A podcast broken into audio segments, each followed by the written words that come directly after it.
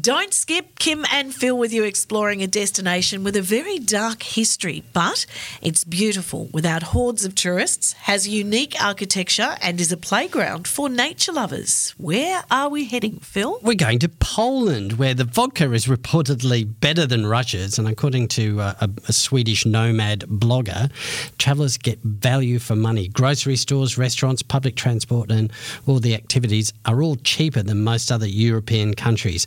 So let's find out more about Poland. Welcome to the World Nomads podcast, delivered by World Nomads, the travel lifestyle and insurance brand. It's not your usual travel podcast. It's everything for the adventurous, independent traveler. Now, Poland's history is very complicated. In this episode, we will touch on Russian and German occupation and the atrocities of World War II, but also celebrate a country emerging from its past, or at least feel refusing to be defined by it. That's right. We'll meet a man who went cycling with bison. Yes, I did say that. A writer who chats to us about tracing her family roots.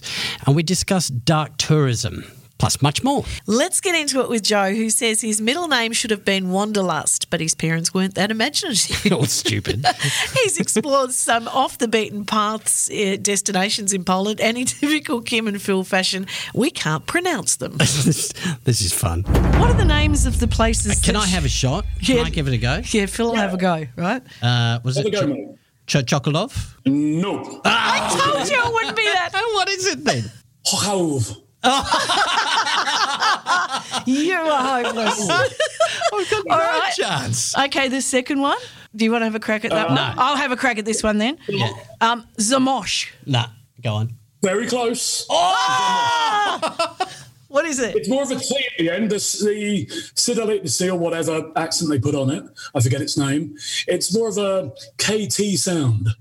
You know, it leaves a kind of T in the air without ever being really struck. So it's Zamosh. So it's, it's like a little little kiss of a T. Oh, look, I don't care. I was just closer than Phil. So we're very competitive people. This is a really good slip into Okay. this particular language that I can't pronounce, but it's Polish, Slavic, and Balkan all in one. Now, Polish is difficult enough, but you add those other two in. Where are we talking Yeah. about? What area of Poland? So we're talking about um, the southwest, and we're talking about a biggish chunk of the southwest, but it might as well be nowhere. So the region we're talking about is the Podhale region, and it's mostly mountainous, or the foothills of the Tatras Mountains, and it's a place of deep mysteries. Every mountain path invites misadventure. It's really easy to get lost there. You know, the 21st century hasn't found it yet. It's as if no one can find it. It's too busy, I don't know, wearing pigtails and milking goats. And its its version of Polish will leave most Polish dumbfounded. My attempts to come in with what I thought was big city Polish, they were laughed out of town, almost with a pitchfork. It's kind of embarrassing. Can I ask? And when we were reading through your story, I said to Phil, um, it sounds very much like Austria or the Swiss Alps when you talk about fiddles and alpine horns and decorative axes and salted sheep's milk. Am I on the right track? Again? Yeah, you're right. Except, of course, the Gorale, the people who live there, and there are Polish Gorale, there are Slovak Gorale. Apparently, there are even some Romanian. I don't know how that works, but either way, the Gorale are they're a kind of law unto themselves, and they're also borders unto themselves. They don't really see Slovakia, Poland, um, the Czech Republic. What they see is a bunch of people much like them who have held together culturally in the way that the Austrians have sold out. And so when we talk about the alpine such and such, whether it be a, a meadow, pasture, or a horn, they call it the Gorale. And so they'd expect any other alpine people to refer to that kind of horn as a Gorale horn. This is in Chok- Chokolov. No, it- something I don't know. Hochhaus. Hochhaus. How'd you find yourself there? Okay, so this is kind of interesting. Um, the first um, Goral I met uh, was this boxer, um, amateur, not bad, more like a just a scrapper, really. And he was sent to this gym in Chicago to kind of get the worst of his technique out of his system. Because, you know, he'd be headbutting people, and boxers don't do that. so um, I met up with him and he explained who he was. And when people, when the Gorale talk about who they are, they talk about what they are, where they belong.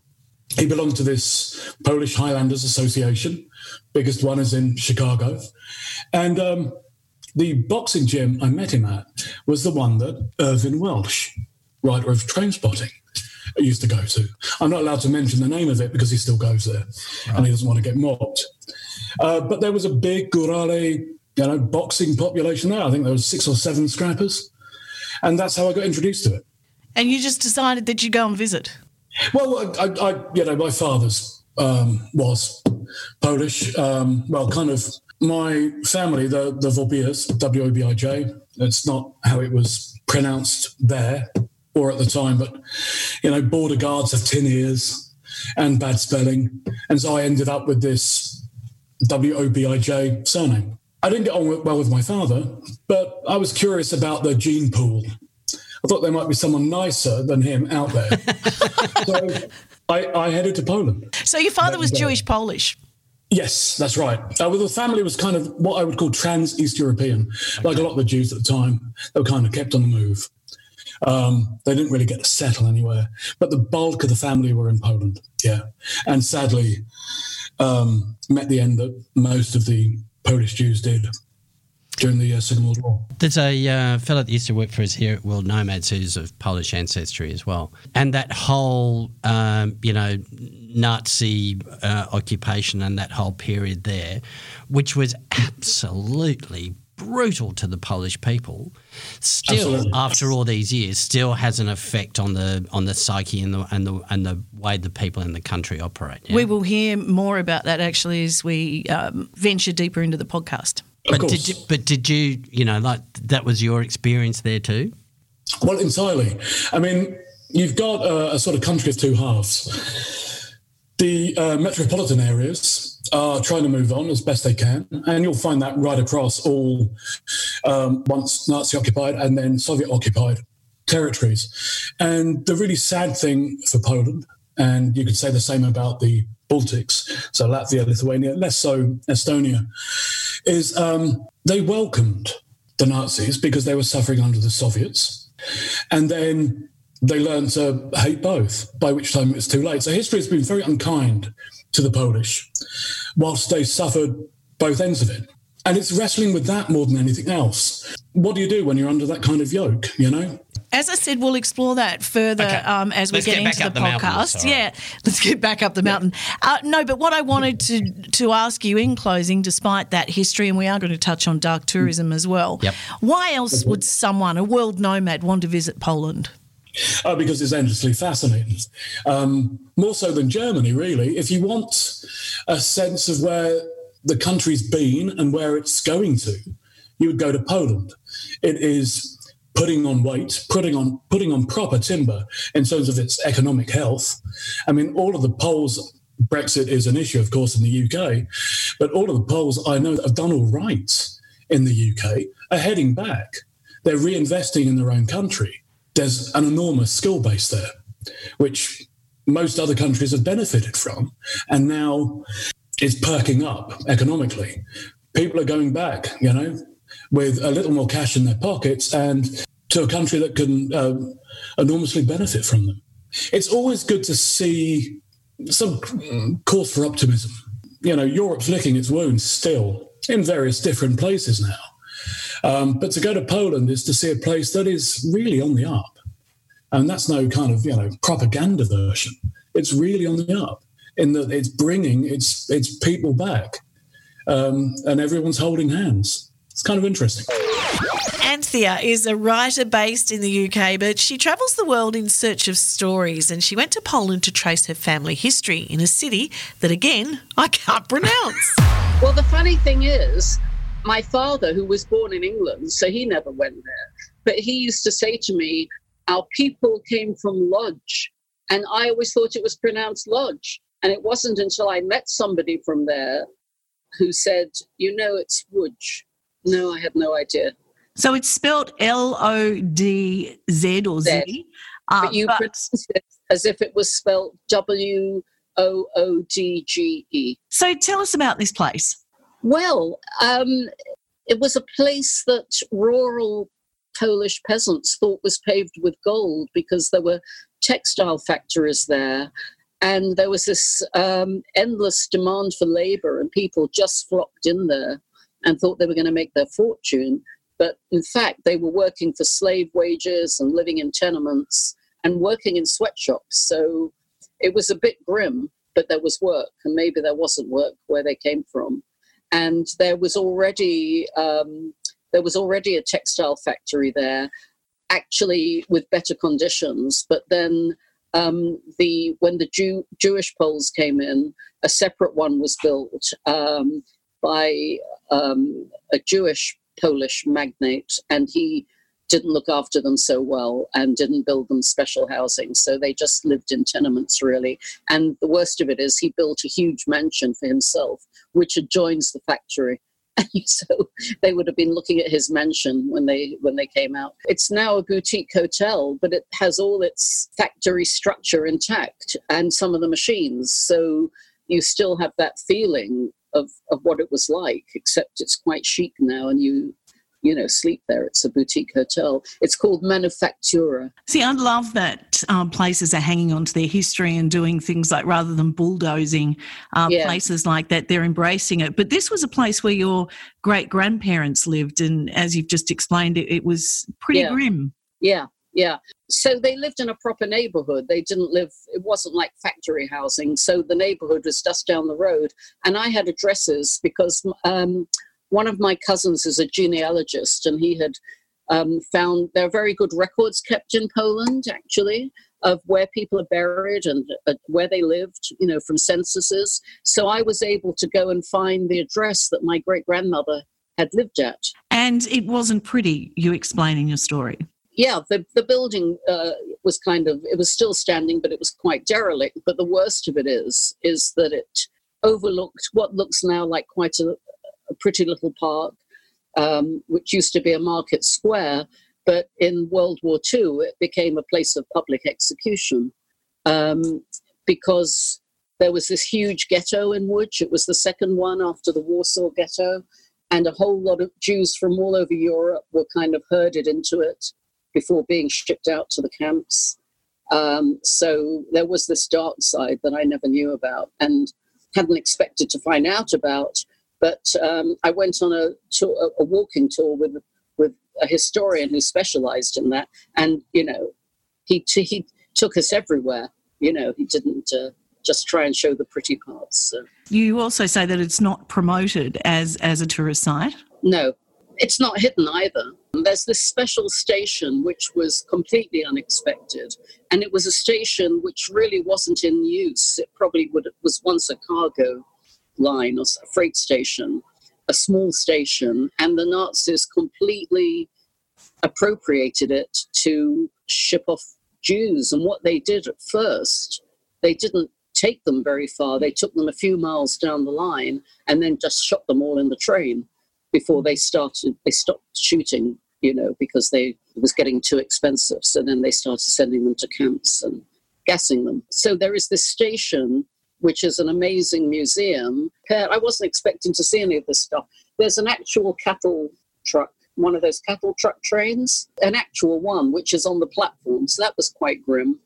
And then in the waiting room, there are all these documentations. The Nazis were so pedantic that even though they were committing war crimes, they were writing down everybody's name, everything, every detail of who they killed when was all written down and they retrieved everything off the bodies, you know, buttons, jewelry, everything. And um, there are these display cases in the waiting room, and all this stuff is in them. So it's it's intense. It's very moving, and it was quite unexpected. I didn't expect to see any of this. You know, I'm not going to any concentration camps, and I probably might not have gone to the station. But by the time I found out what was there, I was there. And in a sense, it is a place of pilgrimage. You do see um, there were some groups there of American Jews and Israeli Jews. I guess probably there's a, probably a Jewish tourism industry in Poland.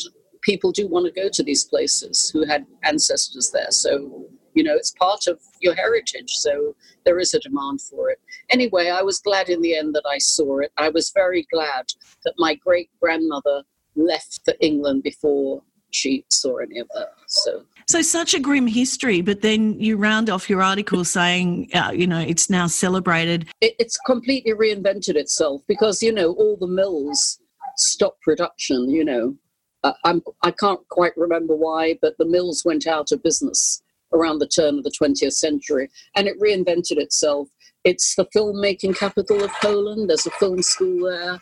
There are studios there. It has this very long thoroughfare, which is about three miles long, 5k, lined with restaurants and cafes, and it has street art. There's a lot going on there. It's a very vibrant place to spend a few days. You could go there and you would never know about the dark side. And it also has a new museum, a new science museum. It has a beautiful new station. It's gorgeous station, the main station, very easy to reach from Warsaw, hour and 20 minutes. Um, and it's um, it's a delightful place to visit, actually. Phil, it was at this point that Anthea passes me on to her son's girlfriend, Natalie, whose family also has Polish roots. Um, well, though my grandparents were not Jewish, we were Catholic, a Catholic family. Um, actually, both of my grandmothers were taken by the Nazis and taken to uh, like forced labor camps uh, during World War II. Um, so that was something very interesting because a lot of people don't really realize that um, not only were the Jews taken during World War II, but just Polish citizens as well. Um, do you find in Poland that there is that dark history that attracts travelers? I definitely think so, yeah, and especially Auschwitz. Um, I was in Krakow this past summer and we were debating whether to go. We had a few extra days, but I just wasn't, I don't think I wasn't emotionally in a right in the right place to go to it. Um, I think you really need to prepare yourself, but I do think a lot of people, when they do go, that is one of the main attractions they do want to uh, visit when in town. They actually just opened a new museum in uh, the town square in Krakow because during some renovations, they started doing some um, digging up of the town square to you know replace the pipes and things and they actually found the old structure of the old town dating back to the byzantine empire right under like krakow's main square and no one knew it was there but now it's something so important uh, you know kind of explains how the town and went through the changes throughout the years. Even when I talked to my grandmothers about it, they it was kind of strange because you know they didn't really put like such a dark light onto it. You know, of course it was a tragic event, but they they were mostly just talking about how they were treated actually very well on these forced labor camps. Um, you know, you know, they weren't raped or beaten or you know treated badly. They were actually taken. People there actually took care of them pretty well, but um, it was just a tragic situation. My grandmother. Um, specifically, she was um, in church on a Sunday, and that's when the Nazis came in and uh, took her and her sister. They didn't take her father or anything but um, after they were released and sent back to their town um, the story was just a little bit different. You know the town was destroyed and her father was killed by the nazis during that time.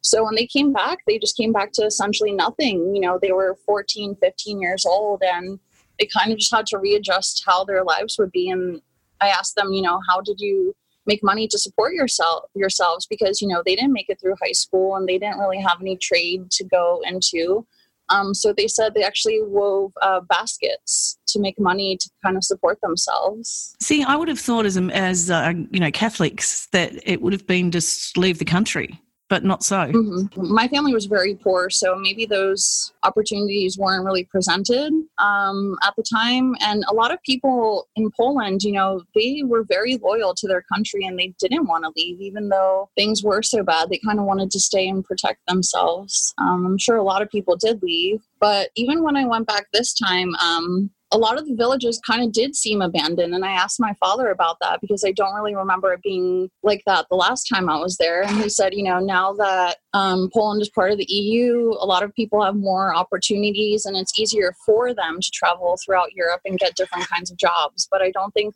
a lot of people had those opportunities, especially since Poland, you know, um, under like the communistic rule, life was just very tough. You obviously, or your grandparents, haven't let that moment in history define them. But Mhm. um, I'm guessing, you know, talking to you in 2019, ticking over into 2020, it's still very Mhm. much a conversation within your family. Yeah, absolutely, absolutely. And this uh, past trip was just very interesting because I was always interested in seeing how my parents dealt through it during that time. And you know, they said it was it was a very tough life. You know, they didn't have the opportunities a lot of other countries in Europe did have during that time. So. Even my parents um, in the 80s, they decided to essentially give up their Polish citizenship in exchange for the opportunity to be able to go to Germany. Um, so they both moved to Hamburg, Germany, and uh, lived there for a while. And then eventually, even Germany wasn't that great. Um, so they decided they wanted to move to America to give their children kind of a better opportunity at life and a little bit of an easier life than what they had experienced during their childhood and growing up.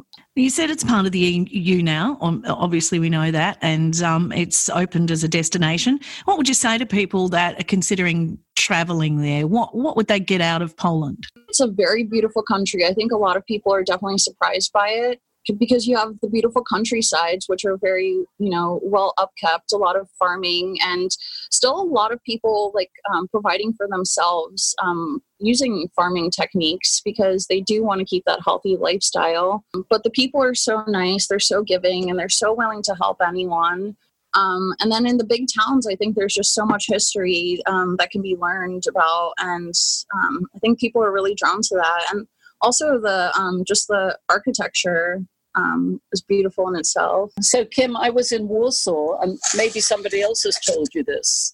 It was a complete surprise to me, first of all, that it had been entirely destroyed by the Nazis, and secondly, that it has been completely reconstructed as it was in the 18th century. And you would never know. It looks original. It's been so beautifully done. So, who poured the money into resurrecting Warsaw? Somehow the, the Poles did it themselves. I mean, they were under Russian rule, but I think that I don't think the uh, the Russians gave them the money. I think they just were determined.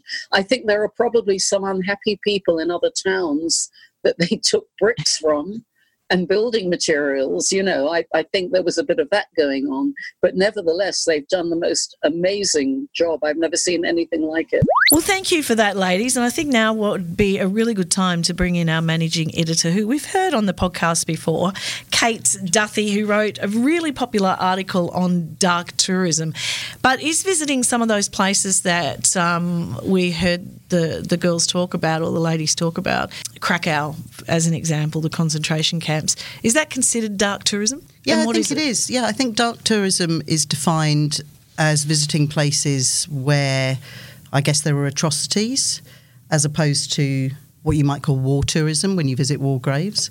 So it could be anything from the 9 11 memorial to Auschwitz to the gravesite at Srebrenica in Serbia.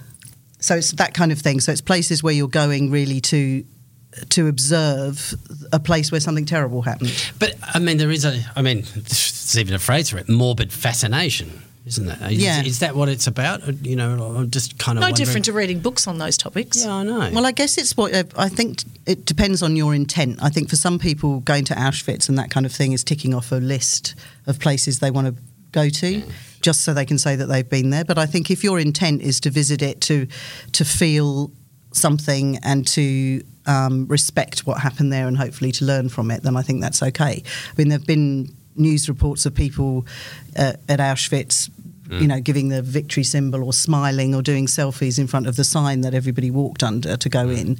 And I think it was earlier this year there were news reports of guys with a blow up sex doll at the 9 11 memorial.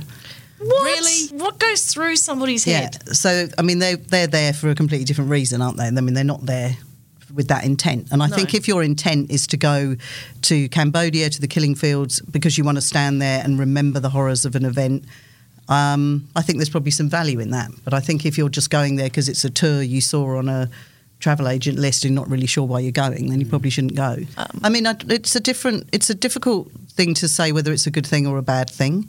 Um, and I think if you go back in history, you could argue that there's a statute of limitations on what makes it dark tourism and what just makes it history. So if you went to the Tower of London where people were tortured and had their heads chopped off, as a visitor there, you wouldn't feel that you had to be particularly reverential. You just think this is a fascinating London tourist attraction. How can you tell if you've crossed the line? I suppose you know there's a time and a place for selfies and and giving the victory symbol, and that's at the beach or you know in front of the Eiffel Tower, but it's not in front of an archway that is famous for all the people getting off the trains and walking into Auschwitz. We know people want to do it, and your article, Dark Tourism, has been immensely popular.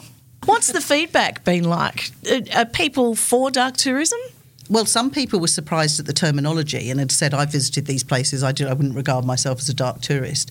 It's possible that that's a, you know, it's a new kind of phrase. But I think people have been going to places like the bridge on the River Kwai and all sorts of places like that where a number of people were treated badly by other people because they're fascinated by the story of it. So, summing up, it's uh, you would believe it's what your intent is. Yeah, I think if your intention is to learn something about the world, about the history, about things that we don't want to repeat, and perhaps learn something about yourself and your response to that, then then it's important to go to those places. And I think for a lot of places where there have been atrocities, people haven't gone there for a long time, and this could help you know communities get back on their feet with that kind of tourism. Thank you very much for that, Kate. We'll share that article in show notes. So, cheers. Great. Thank you. It's also on Facebook in the World Nomads podcast group. Look for that, where you can have your say on dark tourism and share some of the places perhaps that you've visited. Phil, what's your travel news? Uh, our friends at Atlas Obscura, that's the online magazine and travel company, are giving away an incredible trip for two to Turkmenistan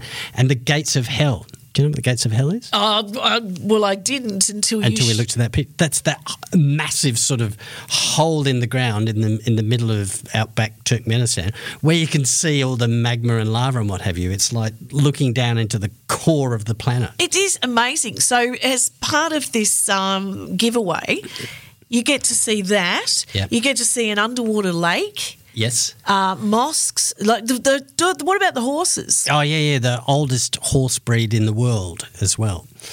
They still got a long face. Sorry. What you did point out to me is that it's very difficult to travel independently in That's right. Turkmenistan. Yeah, yeah, that, it's it's really difficult to do. So you know that's why Atlas Obscura have put together the package. That's the one that you can win. So we'll have a link to enter and all the details on the prize in our show notes. A bit of other travel news for you in Australia. Uluru or Ayers Rock is the name given to it by white settlers. That's the big red rock right in the middle of Australia. Iconic. It's in the news because the Indigenous owners have put a ban on climbing it. It's a sacred site. It makes sense. I can't believe that the ban hasn't been in place for a while. So, but rather than just like slap the ban on and say you can't climb anymore, they've actually put a date on and say, you know, after this time, don't please don't climb uh, Uluru. And guess what's happened? Everyone Thousands of people have turned up to make sure they can get a climb in before it's banned. Okay, um, a travelling doctor has given some advice on ways to stay healthy while you're uh, globe trotting. Um, my- a couple of his top tips. I like this one. You know when you get check into a hotel and they give you the room key inside a little wallet. Yeah. Yeah, leave the little wallet in the room because it's got the room number on it. So if you, you lose that, somebody knows which room to go to and nick all your stuff. So, Oh, right. To get rid of the bit of cardboard, just take the card with you. And the other one is, is uh, he suggests is never sleep naked. Now, when I first read this, I thought it might be it might be about you know the sheets and germs or whatever. No, it's if there's a fire and you've got to get out of the room. well, there look, go. I'm going to say I'm not a nude. swe- I am not a nude sleeper. You, Phil? Thanks for the mental image. no, I'm not either. Okay. Okay. This- everybody's just throwing up a little bit in their mouths. at the moment. All right, let's get back to Let's Poland move on. then.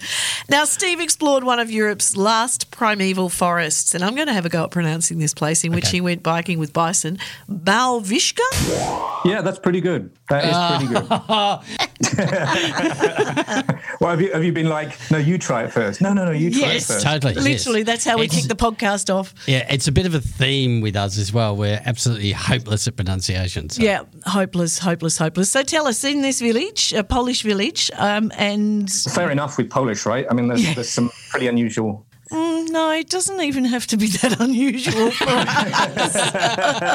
Okay, um, just biking with bison. Now they're huge animals, aren't they? they are, yes. How big? Um, Describe one. Uh, well, certainly larger than than pretty much any any um, any cow, any domestic cow. Um, the the European bison is similar in weight, a little bit less heavy than the American bison. Uh, they stand a fraction taller, but they're they're slight. They're not quite as chunky, uh, but they're still really big animals. Yeah, so you're you know sort of head height to a man, pretty much um, Well- to, at the shoulder. If you're six foot five, you are. Yeah. Well. yeah, you stack two Kims one on top of the other to reach that one, but there you go. I, I wasn't aware that European bison was, you know, even existed, and they almost didn't. They were almost, you know, totally wiped out. Yeah, so they go back way, way, way back. There, there were precursor species. Uh, there's an animal called the aurochs, which was even larger, and then there were a series of different bison species, which which are extinct, uh, and begat the the one that we have today. Um, and it very nearly did vanish. Yes, it it was. It remained only in those mountain fastnesses, those uh, those distant eastern forests where they were hard to reach. There's always been interest in hunting them, and so in Poland, in particular, in Białowieża, the the protected area there is there now has long been protected, and formerly was protected for the purposes of royal hunting. Therefore, they would keep the species alive for sport, um, and that was the in the end that was pretty much with one or two other small pockets of, of um, survivors, pretty much the, the way that the animal was brought back to the level of population it has today. Yes, and what I find fascinating about that is the program of, and I love the word, rewilding. Which is quite a uh, controversial uh, idea to try and put back what we've removed. Um, so what's going on in Białowieża is um, again an artificial situation created by the by the uh, remnants of the the herd from the hunting reserve now expanded, but the the park does connect with the protected areas on the Belarus side of the border as well, and there are more buffalo there too.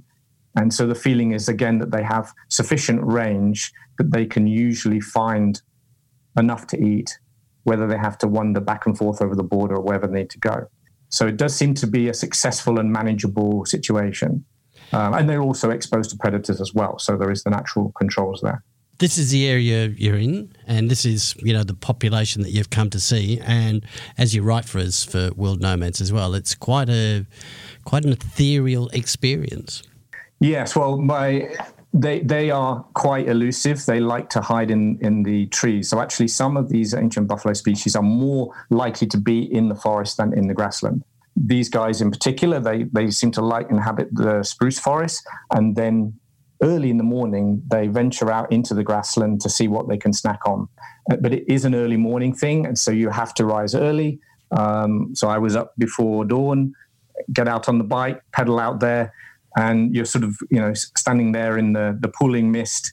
Uh, it's pretty bloody cold, but it's beautiful um, with all the birds in the in the meadow uh, waking up, and uh, and then with a bit of luck, you get to see stood in the right place. You get to see the buffalo slowly slide out from amid the trees and, and come out into the into the, the grassland. When you say they're looking for something to eat, is it like a bear, like you'll do? Um, are they vegetarian? Yeah. Are they vegetarian? yeah, yeah, the, the herbivores. Yeah, Right. the herbivores. Okay, okay. But, but I guess that there's a mix of species they like to eat. Uh, when Joanna, the guide, when we were in the forest, she was talking about them uh, liking liking to eat the herbs. I think you know she means by that various smaller plants that they find amongst the trees. And there's a mix of different species, of course, out in amongst the grass, and so they, they come out to add to their diet a bit of variety. It's a remote area, but it's not that difficult to get to. And the people that you encountered there, Yeah, I mean, the of course the people I spent most time with were the were the park guides. They're they're somewhat used to tourists in that area. You know, there was a fair amount of English spoken. There's no surprise. There's not a kind of oh wow, you're from such and such. It, it was more um, you know business like and um, they recognise the importance of the, the park and the animals to to generate revenue for that area. Okay, when's the best time to go, and how would you get there? Uh, you you get into Bialystok, which is the the biggest city on that side of Poland. Um, I took a train from Warsaw. The best time would be um, spring and autumn, when there's uh, particularly spring when you've got the fresh growth. The grass is full of, uh, of young shoots, and so particularly rich for the for the buffalo to come graze in. And it's beautiful in the early morning. Then you've just got to take a warm jacket because it could be close to freezing or even below freezing for the first couple of hours. Thanks, Stephen. Congratulations, Kim, on winning this episode's round of Can We Pronounce That? I was good, actually. Gracious in defeat. Thank you, Phil. A reminder you can get in touch with us by emailing podcast at worldnomads.com. When we return next week, we've got a special episode featuring UK teacher Zoe. She was badly burned when an illegal petrol station exploded in Cambodia. yeah, don't miss that episode. It's fantastic. Bye. Bye. The World Nomads Podcast. Explore your boundaries.